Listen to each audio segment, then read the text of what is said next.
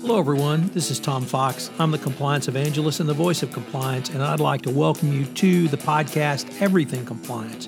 Everything Compliance is the only roundtable podcast in compliance with five of the top compliance commentators. The Everything Compliance gang includes Mike Volkov, founder of the Volkov Law Group, Matt Kelly, the coolest guy in compliance, the founder and publisher of Radical Compliance, Jay Rosen, Mr. Monitors with affiliated monitors, Sarah Haddon, the publisher and owner of Corporate Compliance Insights, and Jonathan Armstrong, partner at Cordery Compliance in London. In each episode, we take a look at various topics of interest in the compliance arena. We also have shouts and rants at the end of each episode. I know you will enjoy it. This episode, Jay Rosen looks at the recent article by ECI President Pat Harned on the new Department of Justice Evaluation of Corporate Compliance Programs 2019 guidance and high quality programs. Jonathan Armstrong takes a look at the Sacred case in the United Kingdom. Matt Kelly looks at the FC, FTC settlement for Facebook. And I step in to talk about two of the more interesting recent FCPA settlements. The first is Microsoft, and the second, Technique FMC. Rants and shoutouts follow uh, the discussion, and I know we'll find them informative and pretty humorous this time around. Thanks so much for listening, and I hope you'll join us again next week. Everything Compliance is a part of the Compliance Podcast Network and now a proud member of C Suite Radio. Jay Rosen, what is on your mind? Uh, this week, I read a great post from our colleague Pat Harned, ECI, the Ethics and Compliance Initiative and, he's taking a look at going beyond DOJ guidance. And um, as late, much to has been about recent guidance submitted on corporate ethics compliance programs issued by the Department of Justice. Um, this has been with the new criminal antitrust investigations program. And the thing that Pat is talking about is the DOJ does not really give a definition of when it comes to ethics and compliance programs. Surprisingly, industry conferences, webcasts, articles are chock full of analysis of what this means for the private sector. This is understandable as history has shown that when these types of framework are least uh, rather released by uh, enforcement and regulatory bodies, that the pundits and the uh, the paparazzi or the uh, ethicrazzi jump right on board. All this buzz begs an important question. While following such guidance might seem like a net positive for us, could it actually diverting focus away from developing high quality programs and protocols that are necessary for ethics programs? While important contributors to the establishment of E&C programs in the corporation, none of the guidelines, rules, or other compliance issued by legislative enforcement agencies to date have truly yielded an effective compliance effort. It's long been the case that when practices that constitute, quote, effectiveness, unquote, ethics and compliance, leaders think of expectations of enforcement agencies. As a result, the industry's definition of best practices has become, in essence, compliant with the law. ECI has used. This conference will now be recorded. Jay Rosen, what is on your mind?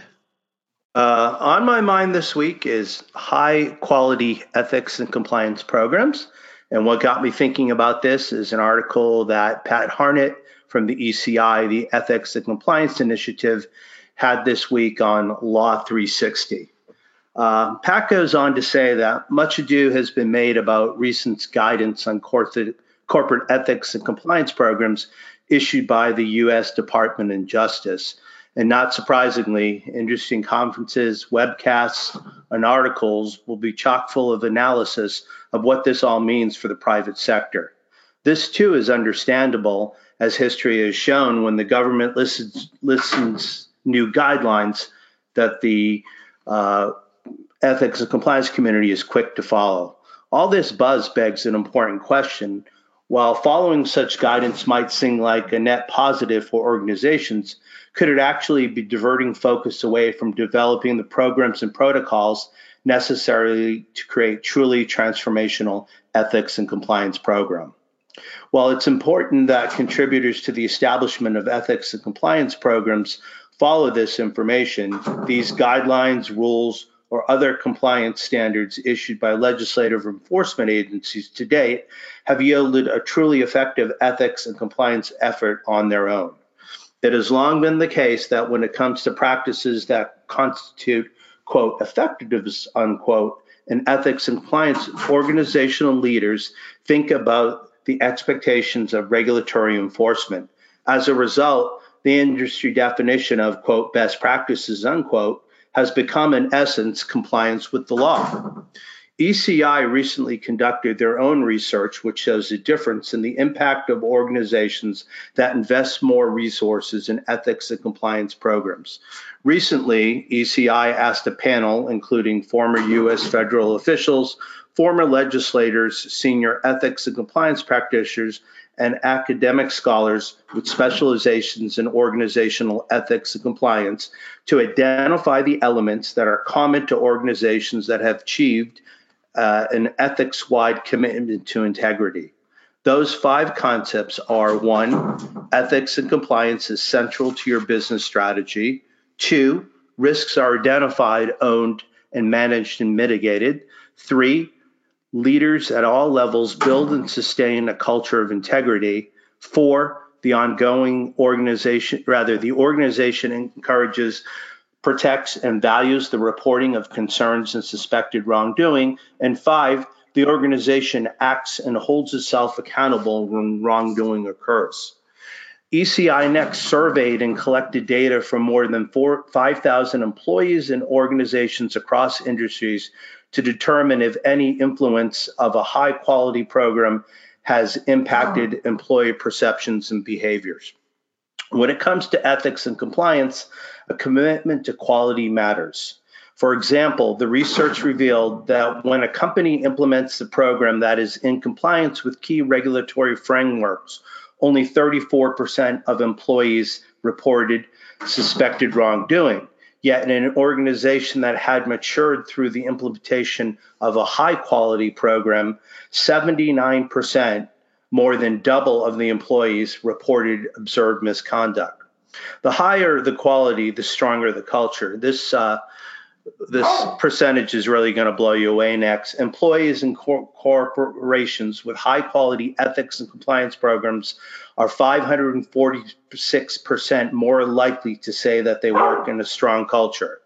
And the strong culture, the better the stronger the culture, the better the outcomes.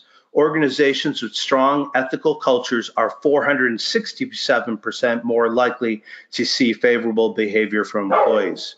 From the C suite and senior leadership to rank and file employees, every level of the organization plays a role in adopting high quality programs as business standards. All of this is to say that the recent DOJ releases of guidance are clearly an improvement over past enforcement efforts in the US to encourage effectiveness. But nevertheless, it is more important to supplement these and other regulatory enforcement and legislative suggestions. As our research shows, the positive outcomes of striving for a high quality program in an organization are numerous and make a tremendous difference in an organization's success. So, Jay, was there anything in this uh, information or the article that you uh, referenced that really, uh, I don't want to say stood out to you, but perhaps because those uh, statistics you gave near the end I thought were pretty stunning. But uh, anything really surprise you, or did it really just confirm uh, what you had sort of know, known intuitively? I think it is the latter, Tom. It confirms what we've known for a while, but you know, it goes back to that issue of, you know, whether or not you're doing a checkbox exercise when you're doing uh, an assessment on your company. So you can either check the boxes, which is equal to follow the best practices, or you can go the extra step and really give your employees and your organization something to think about to not only show that the corporation is compliant and cares, but also that there is a, an openness for uh, your employees to uh, to report problems or issues they have, and to realize that each person from the line to the C-suite has a duty to do uh, in their ethics and compliance program. Okay, well, as uh, as I indicated uh, in introducing this episode, I am sitting in uh, today, and I wanted to take a look at two recent FCPA settlements, really for the lessons learned, because uh, as routine as many uh, settlements may appear to be, I think there's lots of uh, lessons that can be mined. So I'm going to take a look at two recent ones. The first one occurred in June, Technique FMC, and the second uh, here, in, uh, rather last month in July, which is Microsoft. And the Technique FMC um, FCPA enforcement action resulted in a um, $296 million fine, uh, total fine to TechnipFMC. Uh, and the uh, interestingly, it was the first FCPA enforcement action we've had where two companies merged during their separate and independent FCPA investigation so that the merged entity had two sets of facts around the uh, their separate FCPA uh, violations, which combined to one company. But um, the thing uh, that really struck me about Technip was that the company engaged in significant remedial measures, um, including uh, disciplinary action against former employees, ceasing to use uh, retained intermediaries. Uh, their majority of Technip's uh, illegal conduct was in uh, Brazil around Petrobras, so they banned the use of all commercial consultants in Brazil, suspending payments to commercial consultants the company uh, also um, enhanced its ongoing compliance program and internal controls. Unfortunately, in the uh, settlement documents, there was no separate remedial steps taken by FMC, which I uh, can report to you. The, the thing, though, that struck me the most about this case from the lessons learned perspective was that, uh, once again, this is another case involving Petrobras. And uh, Petrobras was the customer, yet it was a part of the bribery scheme. So there were multiple instances cited in the DPA where bribes were demanded by Petrobras officers and directors or members of the Brazilian Workers' Party, and they were routinely paid by Technip. The bribe payments were then charged directly to the contracts that Technip held with Petrobras. The bribe payments were approximately 1% of the contract value. But when you have contract or contracts at 1 billion or more, that money adds up pretty quickly. Um, so that really brings up two critical issues I think that are important for the compliance practitioner. The first is do you have visibility into the contracting process for high value customers? Not necessarily high risk from the compliance perspective, but high value customers. Second, do you have visibility into contract chargebacks, which are paid back to the customer? Uh, finally, for payments routed out of the company, do you have visibility into your AP function? Here, the bribery scheme involved routing monies to uh, uh, well known money laundering jurisdictions such as uh, British Virgin Islands and others, where shell companies were set up for payments to the uh, individuals at Petrobras who were demanding the bribes. So here we have the customer, um, draw, uh, my the customer uh, was part of the bribery scheme. And in the uh, FMC side of the house, settlement re- documents made clear that once FMC made the decision to pay bribes, their hands, uh, rather the hands of the Iraqi officials, uh, always came back. And it drives home the point that once you go down the road of doing something illegal, such as paying a bribe once, well, they've got you, and they will continually uh, come back to you for uh, more money. So once you start, it's pretty tough to get out of.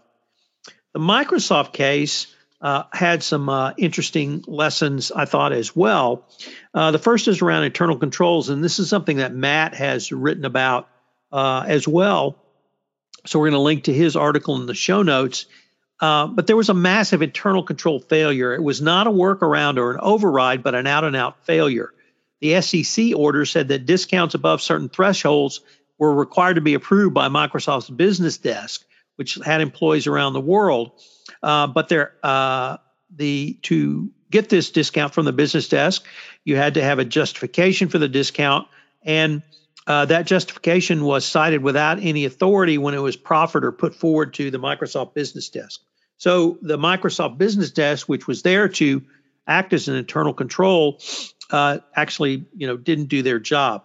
The business uh, there was no justification, and uh, even when the Microsoft Business Desks put a uh, limit on the uh, discounts in the form of time limits where they were expire would expire at a certain date, there was no follow up from the business desk to determine if the discount was revoked or otherwise taken off the table.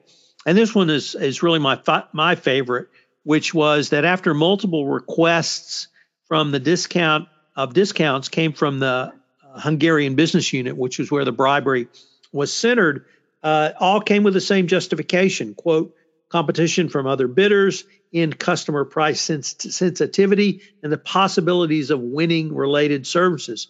Well, if you're sitting on the business desk as the internal control oversight and you receive multiple requests for discounts, all with the same language, it ought to be a pretty clear sign into you that somebody's cutting and pasting. And at least as the uh, as the overseer, you should ask for a different business justification. Uh, but that's on the internal control side. But Microsoft, I thought, uh, really went in a very interesting direction as part of their response for um, re- their remediation effort. In the SEC order, it obliquely noted that Microsoft had expanded transaction monitoring initiatives at the regional level and developing and using data analytics to uh, help identify high risk transition uh, transactions. In an email to Microsoft employees, company president Brad Smith said, We've increased our capability to prevent p- potential violations by using machine learning to help identify transactions and automatically flag those transactions that pose heightened compliance risk. We now run billions of dollars of deals in 57 countries through this program and have a team that applies additional scrutiny to these transactions. Uh, Microsoft also has been out on the speaker circuit talking about this. And I was fortunate enough to hear Alan Gibson, Assistant General Counsel at Microsoft, and Sean uh, Turkese, a partner at PwC, speak about it at last year's Converge 18. They described how they had created a transaction monitoring system and how it had been implemented into the business units to more fully operationalize Microsoft's compliance function by developing compliance risk management solutions more quickly and more efficiently to the frontline business units. It also allowed the compliance function to be brought in when their help was needed earlier in the sales cycle. All of this allowed a more robust risk management solution where the end result was a more efficient business process. It also had the side benefit of providing real time transactional data that could be used not only to create a more uh, efficient business process, but overall profitability. So I thought the uh, the response of Microsoft to aggressively remediate and to really move beyond simply uh, just putting a, uh, a, platform in place to track all of these they are uh, uh, using this in a proactive way going forward. The lessons, I think, are important for the compliance practitioner because obviously it shows what you can do if um, you find yourself in an FCPA imbroglio and or investigation. But it also, I think, really demonstrates where uh, some of the compliance risks have moved, most particularly in the uh, situation, where the customer is part of the bribery scheme, and where the solution has gone. And that's really where uh, the Microsoft remediation came in. So, Matt, what do you have for us on Facebook? Yeah, hi, Tom. Well, I've got uh, a couple of thoughts about the Facebook settlement, which I think is more interesting to compliance and risk officers for the bigger questions it leaves unanswered than the smaller questions that uh, the Federal Trade Commission and the SEC did try to answer when they hit Facebook with those two separate settlements that I think totaled $5.1 billion. I'll start with the SEC first. Um, so, okay, the SEC dings Facebook $100 million because of disclosure failures, where uh, the uh, Facebook had been disclosing to investors that a breach or a violation of their data by its business partners and third parties might cause trouble. And they disclosed that for two years that it might cause trouble when they knew that they already had that breach and it was causing big trouble. And it would be a material event until they finally admitted it publicly in 2018. Last March, that's when the stock price plummeted and everybody knew about Cambridge Analytica. So here's my issue is that um, a lot of people have said that enforcement action is interesting because it showed that a company that experiences a material breach can't disclose a theoretical risk around it. You have to disclose that, you know, we had the breach, it is a big deal, no hypotheticals. And people were talking about Facebook as if that was the first time the SEC had imposed that sort of a sanction for that sort of a failure. And that's not the case. Uh, so what actually was the first case was in 2018.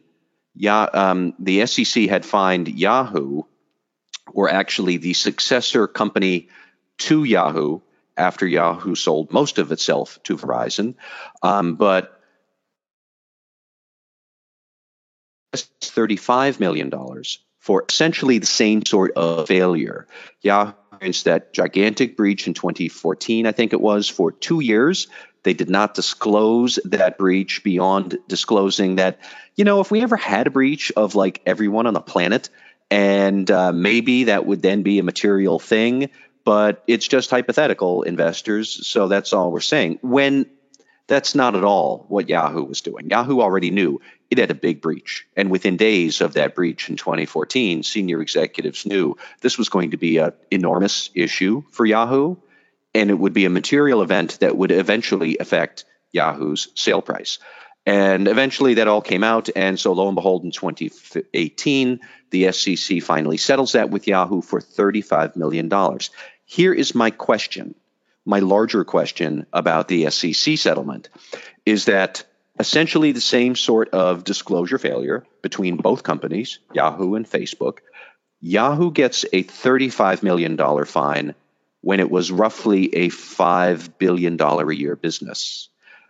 The uh, Facebook gets a fine that is roughly three times as large, $100 million, but Yahoo, uh, Facebook's business is 11 times larger than Yahoo's ever was.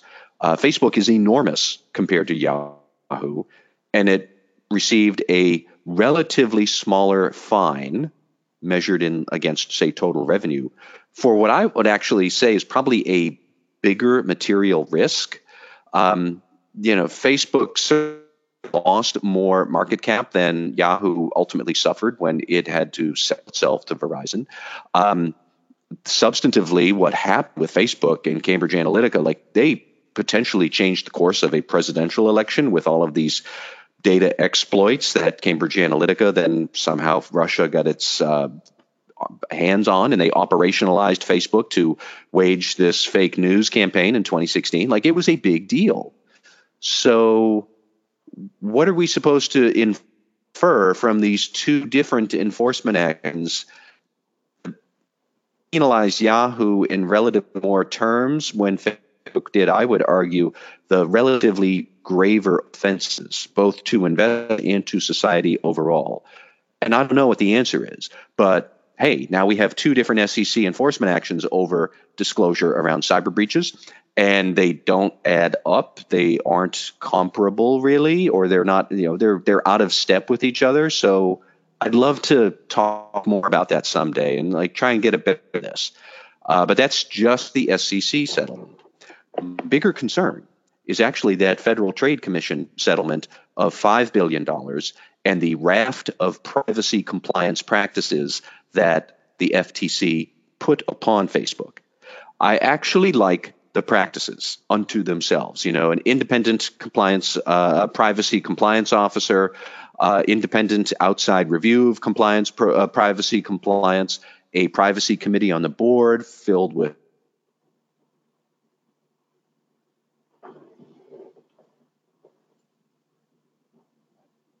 out there saying the uh, price of privacy compliance has just gone up demonstrated by all the penalties that Facebook had to pay and the, the steps that it has put in.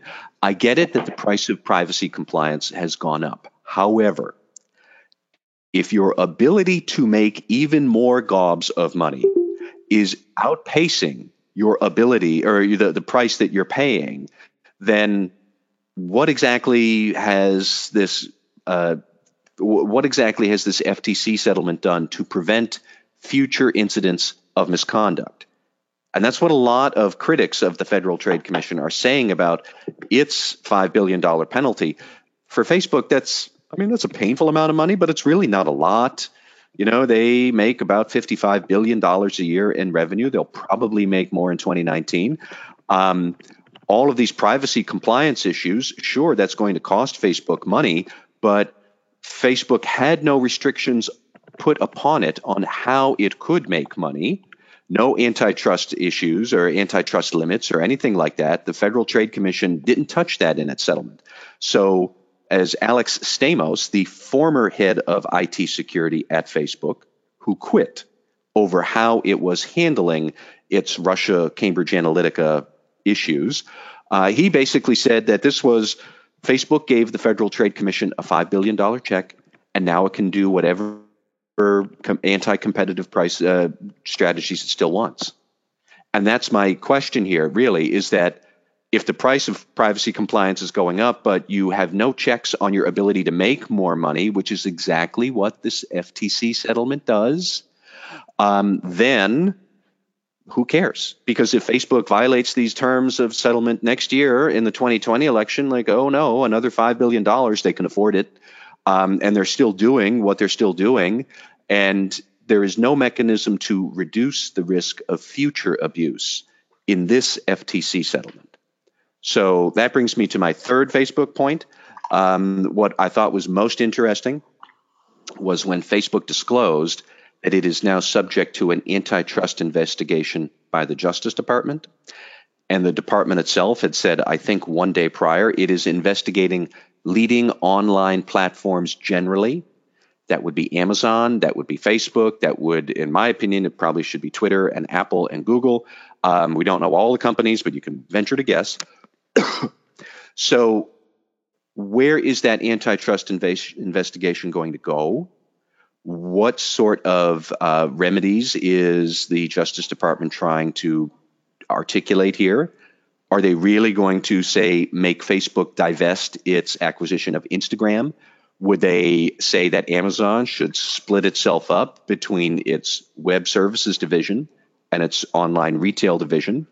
which operationally are pretty separate. You could do that. Um, nobody knows. I don't necessarily know how a lot of prior antitrust enforcement rulings and history and precedents would fit neatly in the online media world where a lot of the consumers the goods that you pay like you don't pay anything for facebook you don't pay anything for google you're paying lower prices at amazon than you would at the store down the street. So if consumers are not experiencing any financial harm and we want to do some anti monopoly enforcement action against these large companies, okay, I guess. I'm not necessarily opposed to that, but has anybody fully thought through what these principles would do for the future enforcement in the corporate world? Um, if we start splitting up social media companies now, what could, for example, a future Elizabeth Warren administration or Joe Biden administration or some other Democrat someday in the future, if they pick up these pieces of new antitrust principles that we are going to try maybe to enforce in social media today, could they pick up those principles and apply them to other industries? Because you know darn well, Elizabeth uh, Warren would probably love to break up big pharma. She'd probably love to break up big insurance industries, assuming that she wants private insurance to exist at all. Um, we are opening in Pandora's box of shifting to enforcement of antitrust along monopoly power lines rather than harm to consumer lines. I am very curious to see how that plays out. And I think that that really is an issue that could have a lot of implications for many more compliance officers well beyond online media. and I don't know exactly where that all might lead us, but we are at the beginning of a road that could take us who knows where. And that, that's my, my big issue with these Facebook settlement and the coverage thereof. Jonathan Armstrong, do you have a question or comment for Matt? I have about a thousand, but I'll try and restrain myself. I, I think that's really Let's insightful, and that and that picks up on. Um, I had a discussion. Sorry to name drop, but I at least warn you in advance. Uh, I interviewed Max Schrems maybe three years ago in Paris, the privacy activist, and we had a really wide-ranging discussion for about an hour or so in uh, front of an invited audience. And one of the things that we were just throwing round was whether any form of monetary fine can ever hit certain corporations, or some just too big to be hurt by monetary penalties. And, mm-hmm. and, and Facebook sort of has elements of that. It's it's interesting, I think. Um, for example, in Europe, we've just had a fine against uh, PwC for uh, its um, uh, poor privacy practices from the Greek Data Protection Authority. And they have fined PwC, but they've also ordered them to do remedial measures within three months. And we're increasingly seeing regulators, I think, on this side of the Atlantic realize that, in the words of the great Jesse J, it's not all about the money, money, money but sometimes you've got to have other remedies to discipline larger uh, corporations. So that's random thought number one. And I think we're going to see things like uh, in Cambridge Analytica, which a lot of the Facebook issues arise from. We have seen the UK data protection regulator look at stop processing notices with one Canadian outfit, for example, to stop them practicing the way they are doing and, and, and it's perceived that that it hurts them more than just writing out a check. We've also got some uh, action in Europe at the moment around um, voice recognition technology. So, home um, assistant, where you speak to that assistant. We probably all know what I'm talking about without naming it. And, and, and, and regulators suspending the operation of those devices whilst they're investigated. So I think we're moving to an era where we're going to see regulators not just look at the money and look at things like like you've just been outlining about change as well, so quasi monitorships. But the other thing that I think is really interesting uh, from a sort of uh, you know a, a, a, where is the future of regulation point is something else that we, uh, uh that Max Schrems and I touched on, which is often we've got um, uh, e-commerce online operations that are so big that no one regulator can investigate them alone. And I think one of the things we chatted about was the um, German antitrust regulators' involvement in the online space, the UK fair trade regulators' movement into the online space. We've had word this week from the UK advertising regulator that they're going to get more involved in things like AI claims. And so you're ending up almost with this triumvirate of regulators, this holy trinity, if you like, of antitrust regulators and of fair trading type regulators and of privacy regulators. And I know in the US, those functions are more or less performed by the FTC. But in Europe, they tend to be different regulators depending on which country.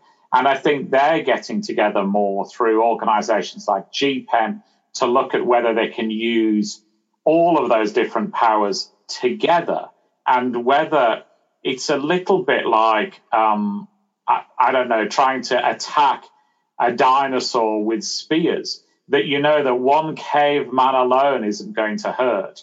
But if every caveman in the world throws a spear into the side, then then maybe they'll have have some effect. And I think we're going to see more of of, that in the online world as well. And then my third random thought is, of course, regulation causes some of these problems. So we did a piece of work prior to the implementation of GDPR, where there is credible evidence that if you increase regulation and you increase the cost of regulation, you create quasi monopolies because startups can't afford the cost of compliance if you add complex regulations, but established players can. And regulation itself can be a barrier to new market entrants. And I think we're starting to see that in Facebook as well. Whenever somebody sticks up their hand and says the internet ought to be better regulated, some of that plays into the hands of the established players because they can afford compliance professionals and startups can't. So we have to be careful whenever we scream out for new regulation because with that sometimes goes the creation of monopolies. You know, Jonathan, if I can give you one or two follow up questions and like open ended ideas in response to yours. So, first, your point about are some companies so large now that a monetary fine is pointless? Google is currently the number one publicly traded company in terms of cash reserves. It is $117 billion in the bank as of August 1st. So, what would be an appropriate fine for some sort of anti competitive behavior against Google? What would make it feel sting? Is it going to be $50 billion? Because I'm willing to bet that if somebody tried to fine Facebook, uh, Google, $50 billion, there'd be hell to pay. And the president would tweet uh-huh. about it. And like, we're not going to do it. But if you find them $10 billion, eh, like they can write a check, who cares? Um, that is very valid. But if you want to start splitting up tech companies' monopoly power, now I'll shift gears to here's another hypothetical. Let's say Amazon uh, is using AI to figure out what sort of products you will probably want to buy next given on what you're looking at right now, which is big part of their business model. So are we going to start saying that they can't use AI algorithms like that? Are we going to require that the AI get dumbed down? Are, is, who on earth in the federal government is going to be smart enough to audit and deconstruct the AI like that? Because mm-hmm. the feds don't pay enough for data scientists. They're already working at Amazon. So, like, how is this going to work? And I am not entirely convinced that the Justice Department knows any answers to these questions. Um, no. So I like who knows where this is going to go, but if we don't start thinking through ways to curb their ability to use their power in the future, then they are not going to be cowed by privacy compliance settlements and goof ups when they're growing so fast that I don't care how big the cost of privacy compliance is, I can afford it. And that is exactly what Mark Zuckerberg and his lawyers are thinking today. That I would rest assured on. Mm. No, really interesting topics. So now that we have uh, rotated all the way across America, across the Atlantic to uh, the United Kingdom, Jonathan Armstrong, what is on your mind?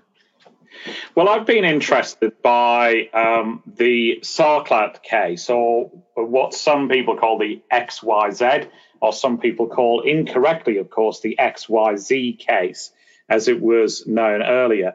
So um, the Serious Fraud Office, back in the day, the day being July 2016, trumpeted uh, the XYZ case as its second deferred prosecution agreement.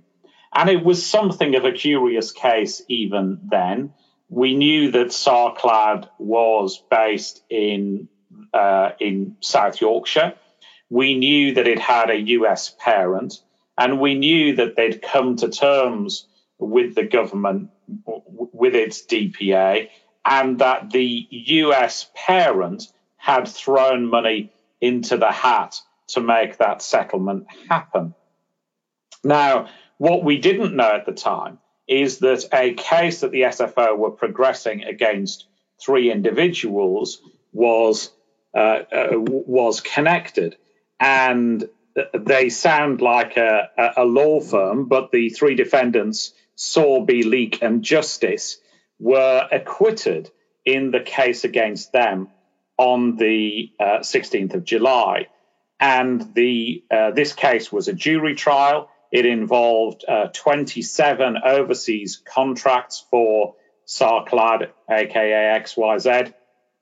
and the jury decided that they were not guilty of uh, bribery related offences brought against them.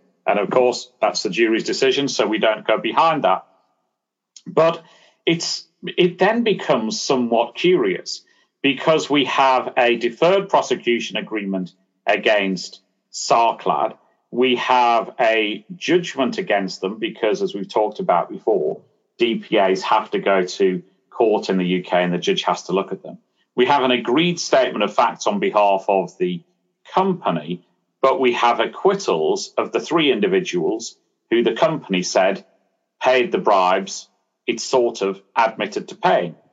And we have an agreement from SARCLAD to pay some six and a half million pounds uh, to government, and apparently about two million of that is from the US parent company, and it's meant to be the dividends that it received from the contracts that were uh, procured by bribes. So it, it, ends up as as something of a of a curious turn of events, I think, and that's coupled with some news that uh, MLEX have uncovered again, uh, as a result of FOI requests, and that says that the SFO have paid around about four million pounds in prosecution costs to bring this failed case against Sorby Leek and Justice that um, it was a nine week trial that um, that the uh, uh, as I say the prosecution cost 4.1 million pounds, but that also the SFO have had trouble collecting the monies owed from the company. So they say that um, that the uh, DPA cost the SFO £648,000 to put in place. But they said that SARCLAD was struggling for money and they've agreed not to pursue those costs. They said that there was a judicial review hearing that cost £24,000. And so the SFO are now down about £4.8 million, it seems, on the deal, despite them having had a deferred prosecution with XYZ. So, regrettably, it seems that this case that was trumpeted by many as a success of the DPA system when it was announced in July 2016, from where we're sitting now, looks anything but.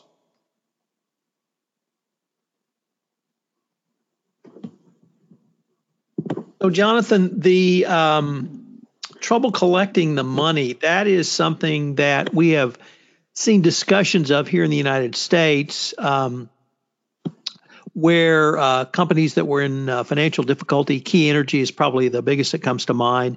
Uh, they actually wrote uh, some um, provisions into the SEC settlement agreement with the company that if it filed bankruptcy, certain uh, actions would be taken. But um, do you, do you, do you have a sense that the SFO uh, was aware of these financial issues, or did they really get blindsided by them, or is there really uh, any way for you to make that determination that's available in the public record? I think it's hard to. I mean, I think there was some discussion about the UK subsidiary being of limited means at the time that the DPA was reached.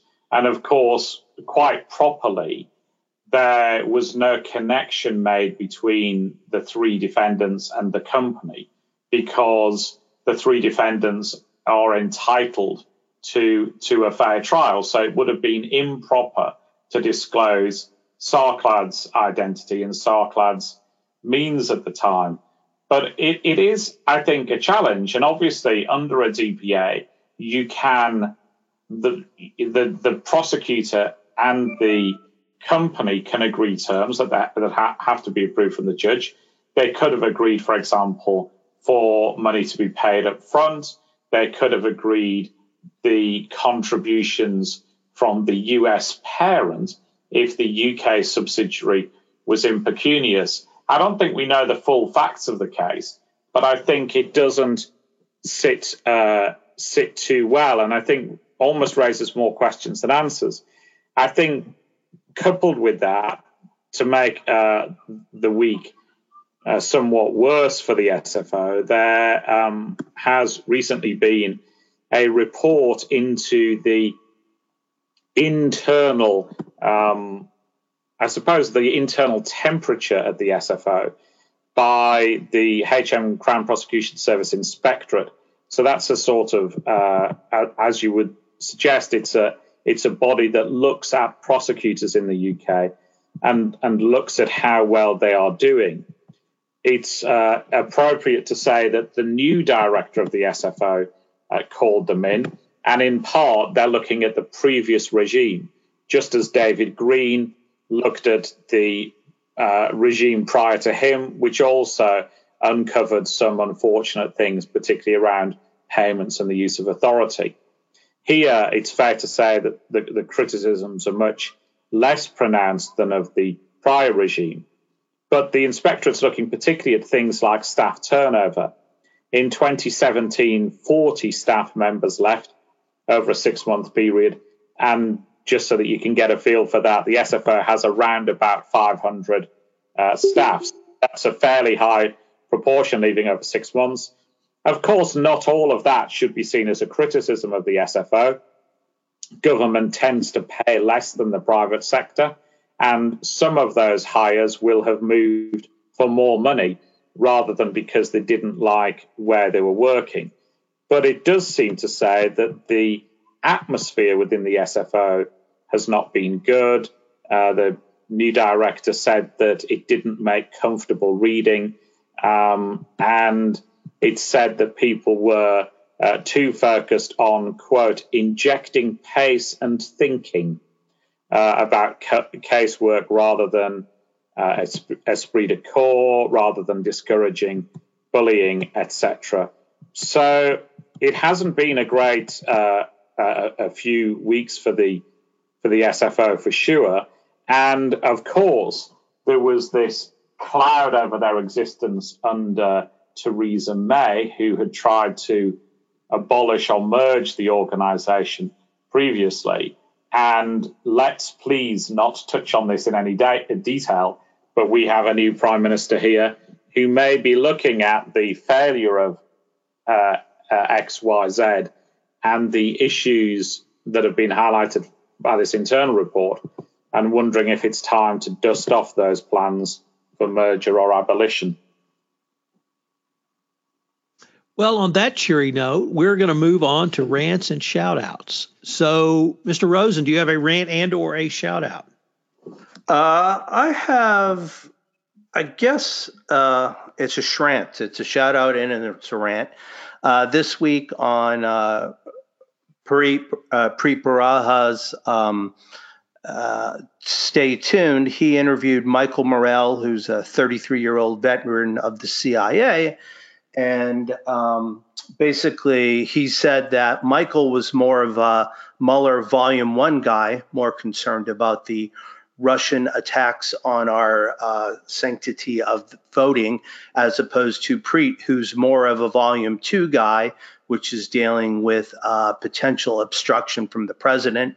I guess I will go online and say I'm both a Volume One and a Volume Two guy but I too agree with uh, Michael Morell, and I'm very concerned about the uh, threat that Russia and other hostile actors hold over the potential uh, results of the 2020 election. Well, that really rolls into my shout out because I'm shouting out to Moscow Mitch. Moscow on the Ohio, as Mitch McConnell's true colors have come out. He has been bought and paid for by the Russians because he's not going to let anything, and I mean anything, get in the way of uh, Moscow, Russians, or anybody else interfering with the 2020 elections. He said, Boys, come on in. We're not going to appropriate any money. We're not going to have any defenses. We're just going to have a good old time right down here on the bio. So shout out to Moscow Mitch. Matt Kelly. Uh, I am just very, very impressed about the uh, Southern twang that you put on there, Tom. It sounds like you emphasized it a little more than your natural Texas twang. Um, I'm going to uh, give a shout out this month to examiners at the Federal Reserve who uh, earlier this month, I think, or perhaps last month, they went to visit and examine Amazon's web services uh, facility in Virginia because uh, Capital One is a big user of Amazon Web Services to store its data. And we probably all know by now that Capital One just disclosed a large data breach uh, that happened because a former Amazon Web Services employee deliberately hacked into the data that Capital One was managing and running on Amazon's cloud. Uh, that is a mess. By coincidence, Fed examiners did not look at Amazon because of that breach, but before they knew about that breach, by coincidence, they went to examine Amazon Web Services anyways because it is such an important vendor to Capital One. And uh, the feds have talked about this before. At the end of 2017, they said uh, they published a list of systemic risks that uh, Treasury Department officials and banking officials are worried about. And for the first time in that report, they said that banks' reliance on third party technology vendors, especially around cloud services, could be a big deal. And we need to start inspecting their reliance on these technology vendors. At that time, the banking regulators weren't even sure that they had the authority to do that. I think Amazon is still wondering Fed, do you really have the authority to regulate us like this? Apparently, this inspection that happened, there was some tension there. However, it all gets resolved in that specific example. The shout out is this is an important thing. This is a good idea. The Fed should do this more often. If they do not have clear regulatory uh, authority to go and examine technology vendors working with the banking sector, we should give them that clear authority because this is a big risk. The Fed has known about it for two years. I'm glad to see they're acting on it. I hope Amazon and others cooperate with them on it. But um, this is one of those rare instances where people seem to be paying attention to where technology is taking us and the risks it's giving us, and they are at least trying to address those risks. Um, so good for the Fed examiners for knowing that they should go and look at some of these tech vendors of big banks. And if you are a big bank customer who's listening, you, Capital One is only going to be the first. This is going to happen to you too. So think about who your tech vendors are because I think this is a trend that's only going to get bigger. And if you're a first time listener to this program, when Matt Kelly says something's a thing, it's a thing. And you should listen. So, Jonathan Armstrong, what, uh, what does it look like from your perspective? Yeah, I was just going to back Matt up. It, it, it is a thing. We're involved in something at the moment that I oughtn't really to talk about, but every compliance officer out there heed Matt's words. Find out who your suppliers are, who's supplying your payroll, who runs your ethics line. These are critical vendors, and you need to make sure that you've got audit rights because when they have a data breach, and it's when, not if, you will need to knock on their door and make sure that they've learned. And I've seen a number of third parties becoming increasingly in obstructive and thinking, you know, we don't need to give you access. And if you haven't got audit rights, they're not going to open the door to you. But my my I was more of a shout out, having had a rant, I think, about regulation. And I was going to shout out um, to people talking about their mental health and their um, and the stresses we are all under in life. And and why that's brought it home to me is I sat opposite the wife of a prominent sports person who I'm not going to name for obvious reasons. Um, and it started off me thinking about data breach. It was relatively easy for me to work out who she was and who he is.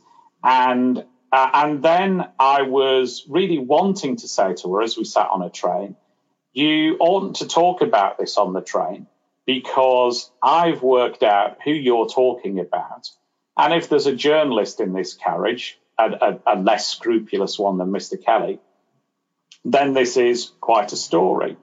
And then as I listened, I worked out that she was very worried about her husband. And we ended up, to cut a long short, having quite a chat about the state of um, mental health in, in, in sport and how that affects people near and dear to the sports person as well as the sports person themselves.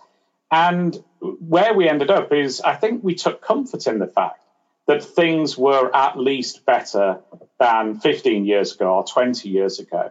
And there's a number of sports people in uh, right across the the piece who've spoken out about this. You know, many soccer players in the UK after the unfortunate death of Gary Speed, the wealth man, uh, the the Wales manager, Michael Phelps in swimming. Um, uh, Jackie uh, MacMullan apparently has put together a group of uh, basketball stars to talk about it. And of course, in the lead in the UK, we've had both princes William and Harry talk about their uh, mental health and and issues that they've had in terms of their um, professional careers as as uh, in, in, the military and and the and the early death of their mother. And it struck me that we've got the same issues in compliance as well. We have a prominent CISO in the UK, a guy called Thom Langford, who's done a lot of work about talking about the stresses involved in responding to things like security breaches. We see that in our practice. It's a hugely stressful situation for many, particularly if you're trying to run a family, uh, you know, at, at, a time of uh, a, crisis as well. You know, we had a data breach on Christmas Eve, and that was very impactful for the for the health of those people involved, with them being pulled in different directions. So I suppose what I'm trying to do is shout out to those who are talking about this issue in public, and almost um, sometimes we know that people are under strain ar- around us, and sometimes those people don't want to talk about it at all, but occasionally they do, and sometimes we should just reach over our desk and ask them if they're okay and if they want to chat.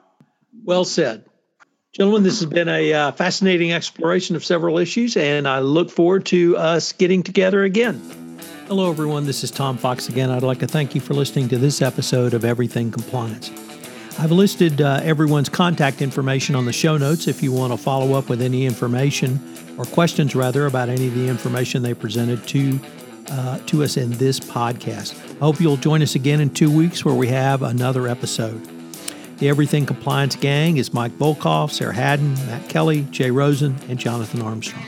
This is Tom Fox. Thanks for listening, and I hope you will tune back in. Everything Compliance is a production of the Compliance Podcast Network and a proud member of C Suite Radio. This podcast is a part of the C Suite Radio Network. For more top business podcasts, visit c-suiteradio.com.